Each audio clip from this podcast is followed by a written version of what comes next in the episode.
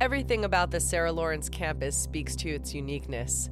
A green lawned haven 45 minutes north of glass, concrete, and steel New York City, its 19th century Tudor revival architecture stands in a sharp contrast to the towering skyscrapers just 15 miles south.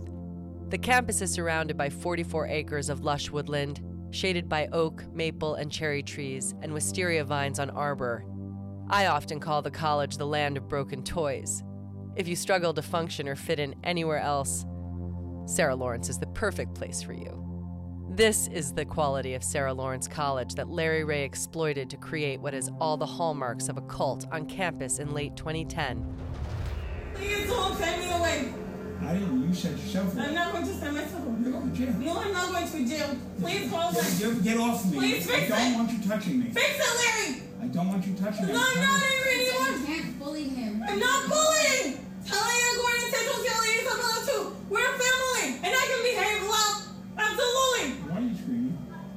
I'm trying to talk to you.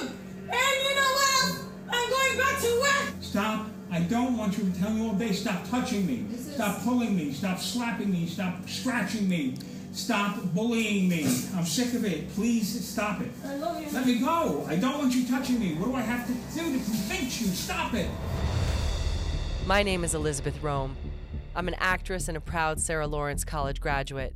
In fact, I'm eternally grateful to Sarah Lawrence for who I've become as a woman and as an artist. My mom went there, I've served on the board, and I've even gone back and taught there. For me, Sarah Lawrence College is like a unicorn in a world where education isn't often uniquely formatted for creative children with a lot of depth. One of the school's slogans is, We're different, so are you. And I felt that motto in my bones.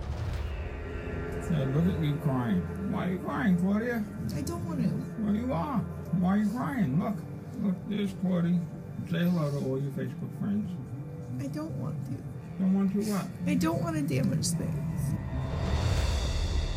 When I first learned that a man named Larry Ray started what has been called a cult that took root in my old college, I was shocked, sickened, and disturbed. And it takes a lot to disturb me. For four years, I played a Manhattan prosecutor on the TV series Law and Order. And you also may have seen me in David O. Russell's black comedy American Hustle and Bombshell, a film about the sexual harassment scandal inside Fox News. But nothing prepared me for the strange, twisted, and sordid details of the Larry Ray story.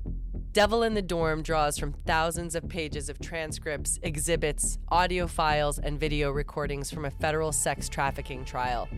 There are no cameras or audio recordings in federal court, so all of the testimony that you'll hear has been recreated by actors.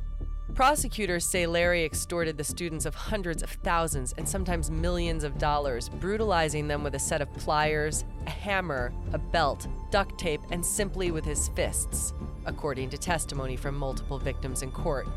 Over the course of roughly a decade, Larry would drive several students to the brink of suicide, and according to at least one account, pushed one of them over the edge. He would make millions of dollars by forcing one of the students into sex trafficking. Law&Crime's podcast Devil in the Dorm explores how that happened and what became of him, his followers, his enablers, and his victims. And I personally look into the question I can't stop asking myself as a parent How did this slip under the nose of the college I love?